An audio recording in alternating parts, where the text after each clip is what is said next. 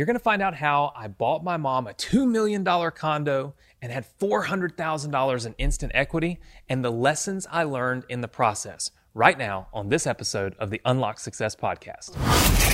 This is the Unlock Success Podcast. We're helping entrepreneurs around the world dive deep into the keys you need to shatter excuses, believe in yourself, and help you achieve your highest goals. Here's your host, eight figure entrepreneur, and the living legend of internet marketing, Anthony Morrison.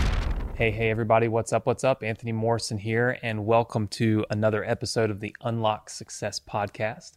And today I want to share with you a story on how I got my mom the condo of her dreams, plus I have $400,000 in equity just because I never gave up.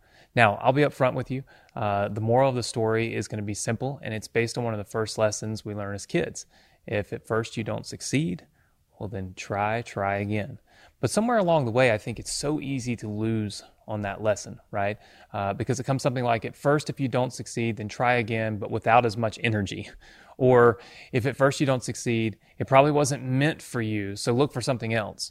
Well, today I want to inspire you that if there's something you want in this life, even if it didn't, uh, you know, stick on your first, second, or even third try, get creative. Don't give up and and and that get creative part i think is is probably the most important part because many times we may not be succeeding because we tend to go the traditional route uh, when when listen, when what you really need to do I think is find a path that no one else is is is on, right? And that's where you can find success. So let me give you an example of what I mean. So, um, you know, listen, I I this this summer I've decided to move my uh, move move my family to a different part of Florida. We have a condo in Florida and uh, we love it, but we we're moving to a different area. And so my wife and I bought a condo there. My brother and, and, and his wife bought a condo there, and uh, and we're building a house. So they're interim condos, and and so then I started looking for a condo for my mom. Now my mom's in her uh, in her 60s. She's been going to the same beach for pretty much, I don't know, like 50 years, you know, uh, every single summer. And so getting her to move was a chore in and of itself. But when she when she went to the to the area that we're moving to, she said, "Look, I want to be on the beach." Well, the problem is, is that in the area that we've that we're moving to, it's more community based. It's not like the big city with the big condo high rises. Um, it's it's a community based type of, of of place, and so they only have a very small number of condos. Uh, the building that that we've you know I'm in right now is 12 stories high, and then the building that she's in is I don't know I think eight or 10 stories high. It, where we're moving is is only like the max height is four stories. And so whole point is is that there's very few condos on the water. And she said, son, I'll, I'll move, but I, I really want to be on the water. I want to be able to wake up and walk out on my balcony and see the ocean. And so I started looking and I counted. And in the area that we're, that we're moving to, there were a total of 48 condos, 48, not buildings, 48 individual condos on the water. Of those 48, only 12, 14 of them were big enough. Only 14 of them were at least three bedrooms. So there are 14 condos available that really fit the mold for what we need, right? Well, of course, none of those condos were for sale. Um, this year, the market has been booming. Uh, things are going crazy. People are spending more money than they ever thought possible on th- on real estate, and so there's nothing for sale. So I started to get creative, right? And I said, okay, here's what I'm going to do. I'm going to send a postcard to all of these 14 people and say, listen, I'd like to buy your condo. So we put together postcards, sent the postcards out, no results. Okay. So then I said, okay, we got to get more creative. We got to get, we got to do something different. So I made a new postcard and it said, the postcard said, I'm a buyer willing to pay more than what your condo is worth. Call me. Right.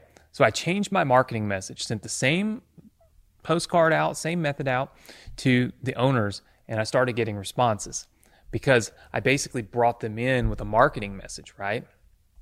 Now, first person that responded, she said, Listen, we're, you know, we're willing to sell, but it's going to have to be at the right price. And so I offered her 1.6 million. The last condo that sold in that building before the market went crazy was 1.2. I looked up what she had paid for it, and she had paid a million dollars. So they were going to make 600 grand. And I thought this is this is a good move. So I offer 1.6. She said, "Let me think about it. Give me a couple days." And then she kind of ghosted me. She never called back. She never responded. She never she never followed up. Right. So I thought, man, that sucks. Then I had another one call.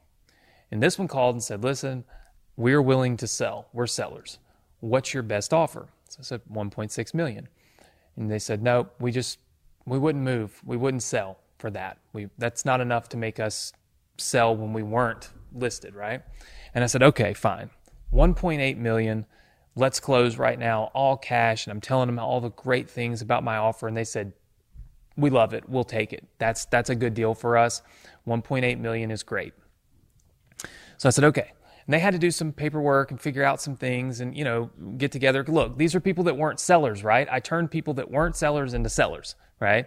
And so they had to do some paperwork and such. And in the shuffle, right, they decided to talk to a real estate agent. The real estate agent said, look, you should just list it. List it and see what it'll get. Right now, times are great. Things are crazy. Who knows what somebody's willing to pay for this condo? It's kind of a little unicorn. So list it. So they come back to me and they say, listen, we're not going to sell you the condo. Mind you, we'd already verbally agreed to 1.8 million. They said, we're going to list it on MLS for two and a half million. And I'm like, what? You know, this is $700,000 more than what I was, had, had already offered them, right? I said, okay, well, you list it. It's never going to sell, but you go right ahead and list it, and then we'll talk later. So they list it for two and a half million. Within 48 hours, they have an all cash offer of 2.4 million. I was literally just like, "Oh my gosh, you know, I have inspired people to sell, okay? I have created an insanely high comp, one that's literally like 1.4 million over the previous ones. Now there's no way I'm going to get my mom a condo in here with without spending uh, way too much money on it, right?